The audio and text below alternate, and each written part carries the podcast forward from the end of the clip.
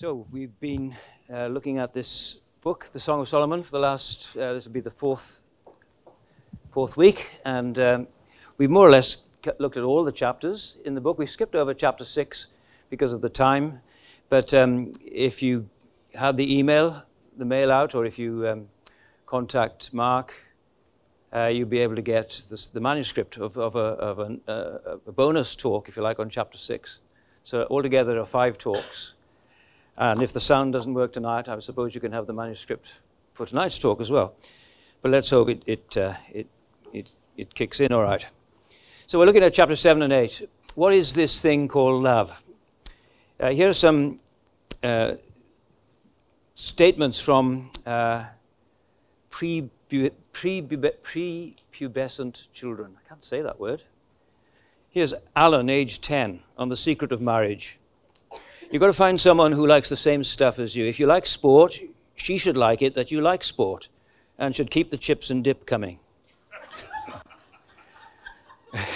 Laurie, aged eight, when asked what her mum and dad had in common, thought for a while and then she said, uh, well, they both don't want any more kids. Pam, age seven, was asked, when is it okay to kiss someone? When they're rich, she said. Anita, age nine, is it better to be single or married? It's better for girls to be single, but not for boys. Boys need someone to clean up after them. And Ricky, age ten, was asked, how would you make a marriage work? He said, tell your wife she looks pretty, even if she looks like a truck. So, uh, you know, out of the mouths of babes. um, It's all very amusing, but you're not likely to take advice from uh, about love and marriage from a bunch of prepubescent school kids, are you? So where are you going to turn to? Uh, who are you going to listen to? Oprah? Uh, Doctor Phil? Cosmopolitan magazine? What wisdom are you going to live by?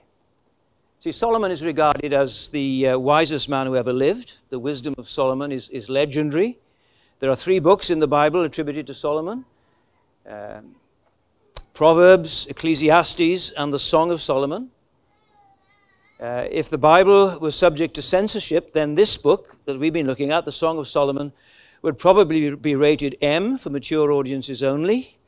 It contains adult themes, strong nudity, but no coarse language. It's a book about sex and marriage. And as we come to the, these final two chapters, chapters seven and eight, I want you to see uh, three things tonight in these two chapters. A dance, a definition, and a drama. So first of all, the dance, uh, the dance of love. Uh, the invitation to the dance is there in verse thirteen of chapter six. That's why we started at the, at the end of chapter six. She, they're, they're driving off, if you read the end of chapter six, they're driving off into the sunset in the royal chariot with Solomon and Shazzar on the back windscreen. And her friends shout after her, come back, come back, O Shulamite, come back, come back, that we may gaze on you. Come on, they're saying, give us a twirl. Let's get, let's, let's get a good look at you. They're inviting her to dance for them. And they have a particular dance in mind. It's called the, the dance of Mahanaim, or the dance of the two camps, of the two armies. If you can picture it, two armies in formation, battling it out, attacking and defending, advancing and retreating. It's that kind of a dance. That's what this dance is like. It's, it's poetry in motion. It's like watching Wales playing rugby. That's what you've got here. It's that sort of a dance. And as she, as she dances, he's mesmerized. You can, you can watch the dance. It's, it's on YouTube. It's there in verses two and three of chapter seven. He describes her from her, the feet up, which is what you'd expect if she's dancing. How beautiful your sandaled feet, O prince's daughter. Now, when we open our Bibles, you know, we don't find a separation of body from soul. That's kind of Neo-Platonism which got into the church. We don't find in our Bibles uh, a separation of matter from spirit or godly purity from physical passion. There's no devaluing of the, of, of the human body. There's no dichotomy between spirituality and sexuality. The early church fathers and the old Puritans got it really wrong on this. Not on everything, by any means. But they were wrong about this. For example, one of my favorite uh, commentators is a guy called Matthew Henry. Everybody should have a copy of Matthew Henry's commentary. Uh, it's a Puritan classic. It's a devotional commentary. It's a great commentary on the whole Bible. Uh, please get hold of a copy if you can find it. Some, you often see them in second-hand bookshops. It's, it's really worth its weight in gold, and it's pretty heavy. But uh, this is what Matthew Henry says in his commentary about the Song of Solomon. He says, when we apply ourselves to the study of this book, we must not only with Moses and Joshua put off our shoes from off our feet because we're on holy ground, but he says we must forget that we have bodies. Strange thing to say. Forget that we have bodies. How can you possibly forget that you've got a body when you read verses like this? Your graceful legs are like jewels, the work of an artist's hand. Your navel is a rounded goblet that never lacks blended wine. Your waist is a mound of wheat encircled by lilies. Your breasts are like two fawns, like twin fawns of a gazelle. This is a poem that's celebrating the body, the human body. There are four long poetic pieces in this song that celebrate the human body, and this is one of them. And you see what he's doing here in these verses. He's praising her beauty. He's admiring her figure as she dances. Graceful legs, curved thighs, rounded navel, cuddly breasts, shapely waist. It's It's a sheaf of wheat, by the way, in verse two, not a mound of wheat or a sack of wheat. She's got an hourglass figure. And then he spoils it all, doesn't he? Look at verses four and five. He says, you've got a nose like the Tower of Lebanon and a head like Mount Carmel. Sounds like Barbara Streisand, doesn't it? But he's not talking so much about her looks or her facial features as he is about her bearing. She's dancing. She's moving. And, and as she twists and turns, she's turning him on. How do I know that? Well, look at verses six to nine. How beautiful you are. How pleasing, my love, with your delights. Your stature is like that of the palm, and your breasts like clusters of fruit. I said, I will climb the palm tree. I will take hold of its fruit. May your breasts be like clusters of grapes on the vine, the fragrance of your breath like apples, and your mouth like the best wine. He wants to climb the palm tree. And you don't need much of an imagination to understand what he's saying there. And that desire that he has is reciprocated in verses nine to thirteen. When she replies to him, they, they want to make out, they want to make love. This is the most erotic part of the song. Uh, and all the imagery here is sexually charged. In verse thirteen, they talk about mandra- mandrakes were, so- were thought to be aphrodisiacs in, that, in those days. Pharmacologically speaking, mandrakes are not aphrodisiacs. They're more likely to send you to sleep than get you aroused. But this man is a poet, not a... not a pharmacist. And uh, the only chemistry he's interested in is the sexual chemistry between these two. And it's palpable, isn't it? It's palpable. Look at verses one to four of chapter eight. Haven't you, see, haven't you seen something like that? Haven't you seen young lovers clinging to each other in the street, say at the bus stop, kissing each other? And she wants to do that. That's what she says here. But you see, it was culturally, in, in, and it still is in many places today, it was culturally inappropriate for her to do that. Even in the Bedouin cu- culture still today, the, the only way that a man could kiss a woman uh, public, in public was if he was her brother by the same mother. And, and that was the culture in which this song was written. Uh, and so she says, if only you were to be like a brother, who was nursed at my mother's breast. Then, if I found you outside, I'd kiss you and no one would despise me. His left arm is under my head, his right arm embraces me. And then she says again to her friends there in verse four, daughters of Jerusalem, I charge you, do not arouse or awaken love until it so desires. That's the chorus line all the way through this song, isn't it? Be patient, wait for the right time and the right person, prayerfully, wait.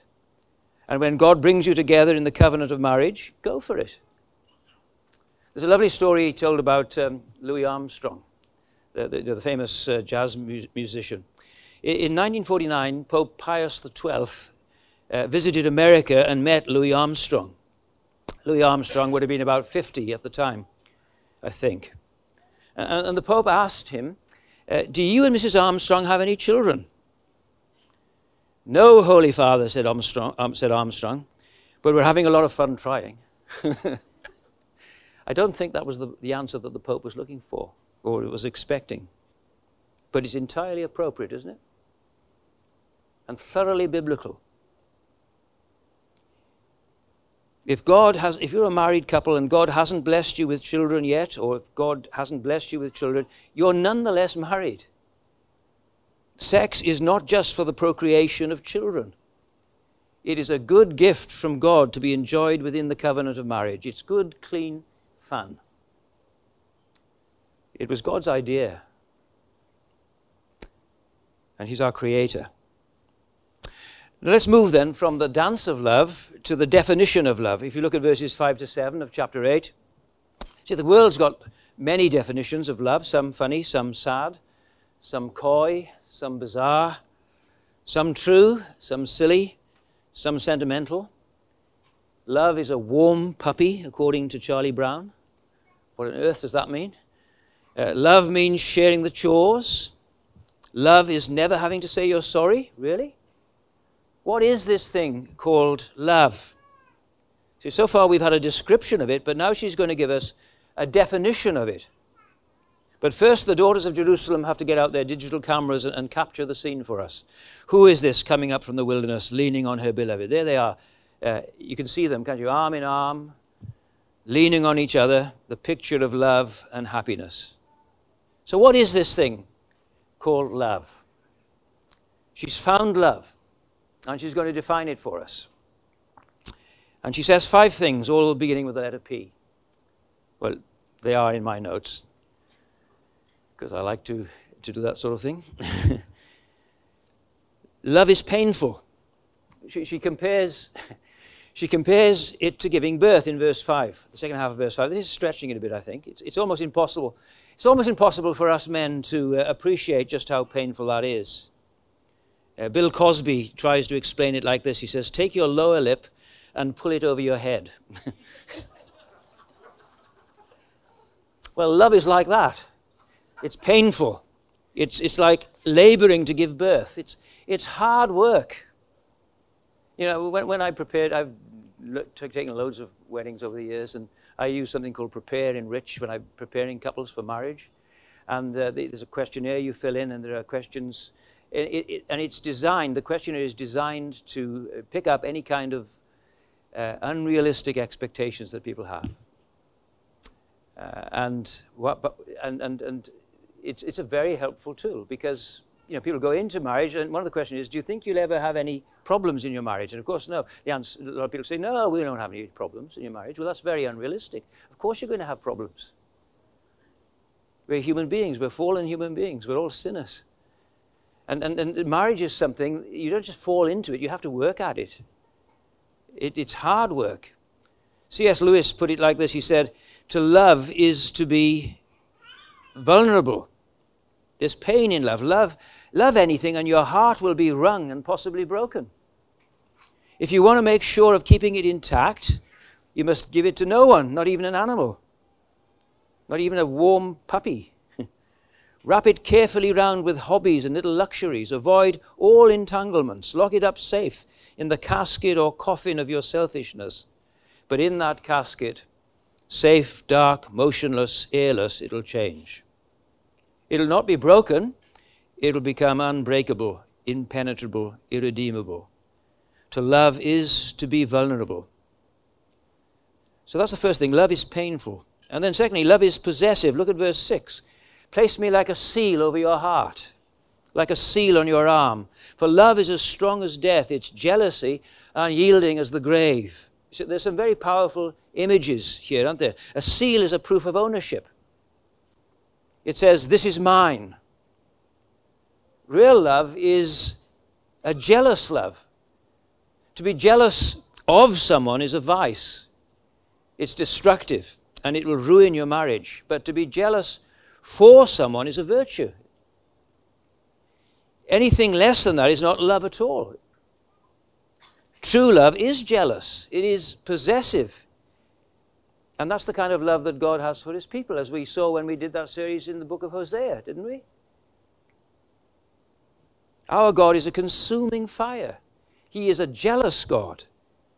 Not jealous of his people, but jealous for his people. That's why he gives us such a hard time sometimes, doesn't he? Because he wants the best for us.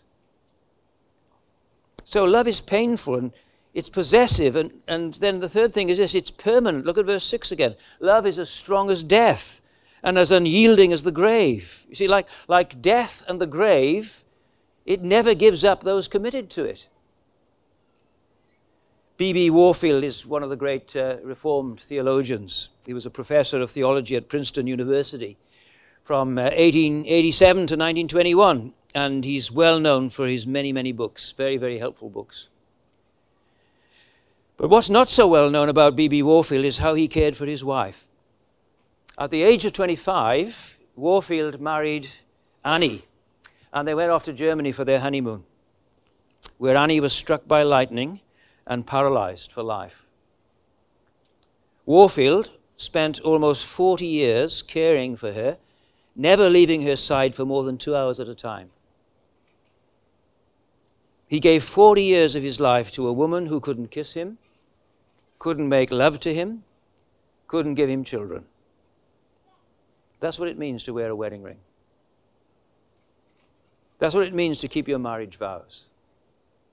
For better, for worse, in sickness and in health, till death do us part. See, that's a love that is stronger than death and as unyielding as the grave, isn't it? Love is painful, love is possessive, love is permanent, and love is persevering. Look at verse seven. Many waters cannot quench love. Rivers cannot sweep it away. And, and verse six, it burns like blazing fire, like a mighty flame. This is the only place in the, in the Song of Solomon where, the, where the, the name of God is mentioned.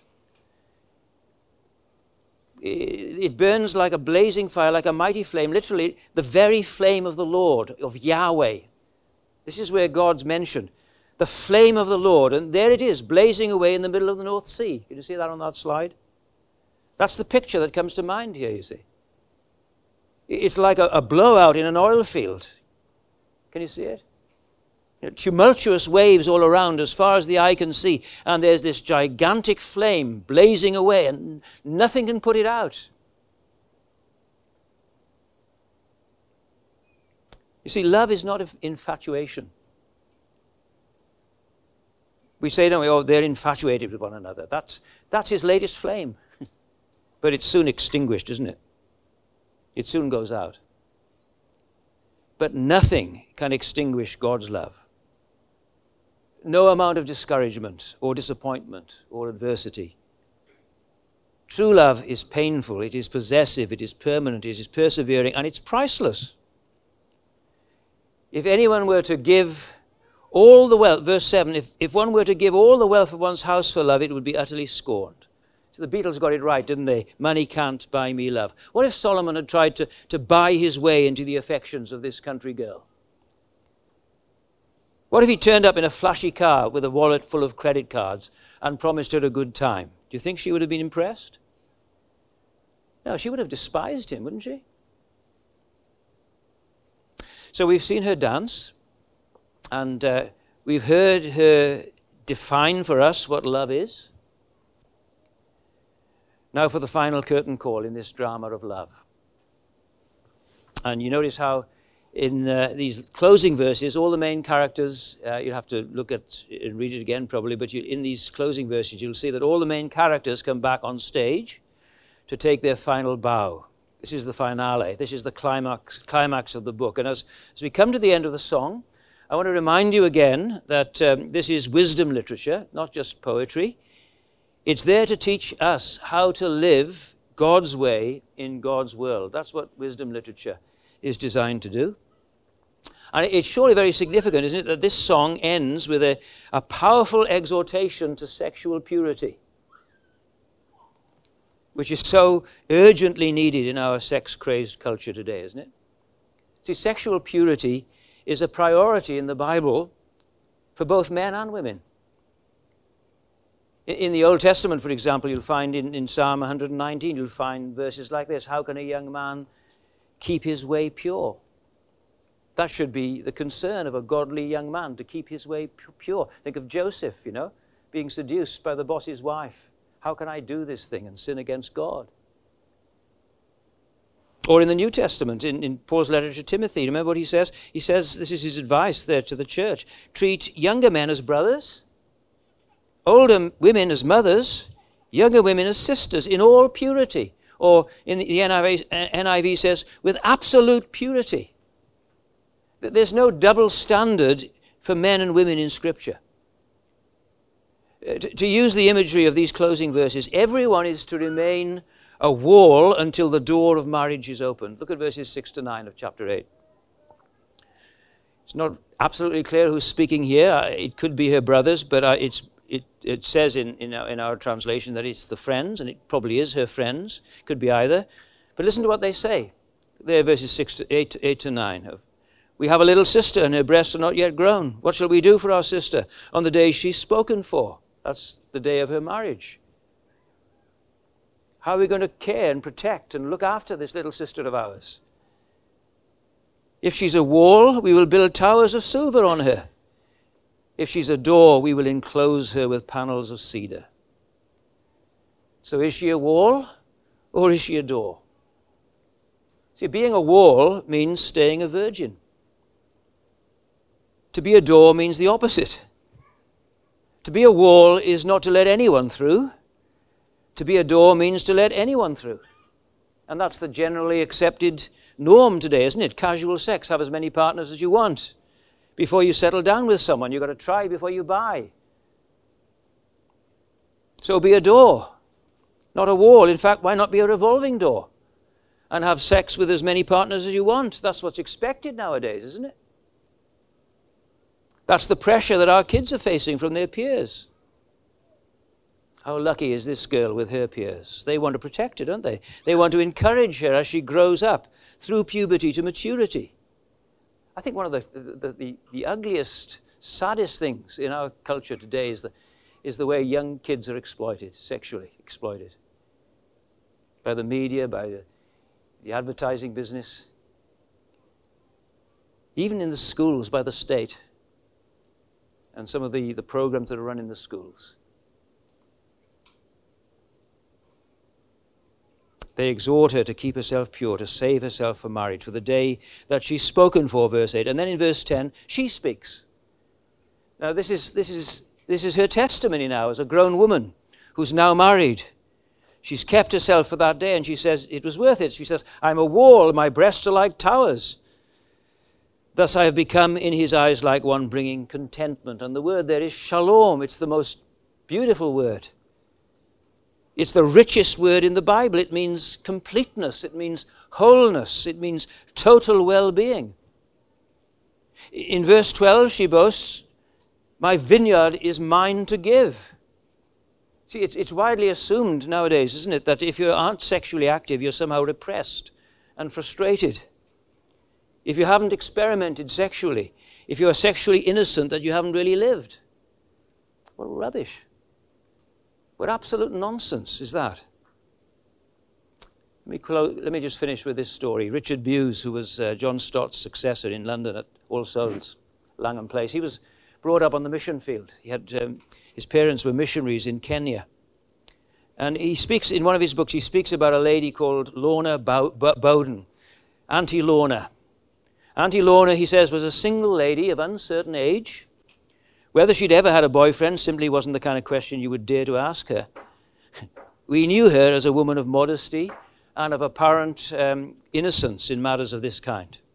And she certainly wasn't the poorer for it. She was a complete person. Certainly she was modest. She was the only missionary for many miles around who had ever given injections. When uh, she was asked by a large male missionary by the name of Harry Cantrell to administer an injection in his backside, Auntie Lorna went pink. Oh, Harvey, she said, that's rather difficult, isn't it? Oh, dear, I feel a bit, Harvey, what are we going to do?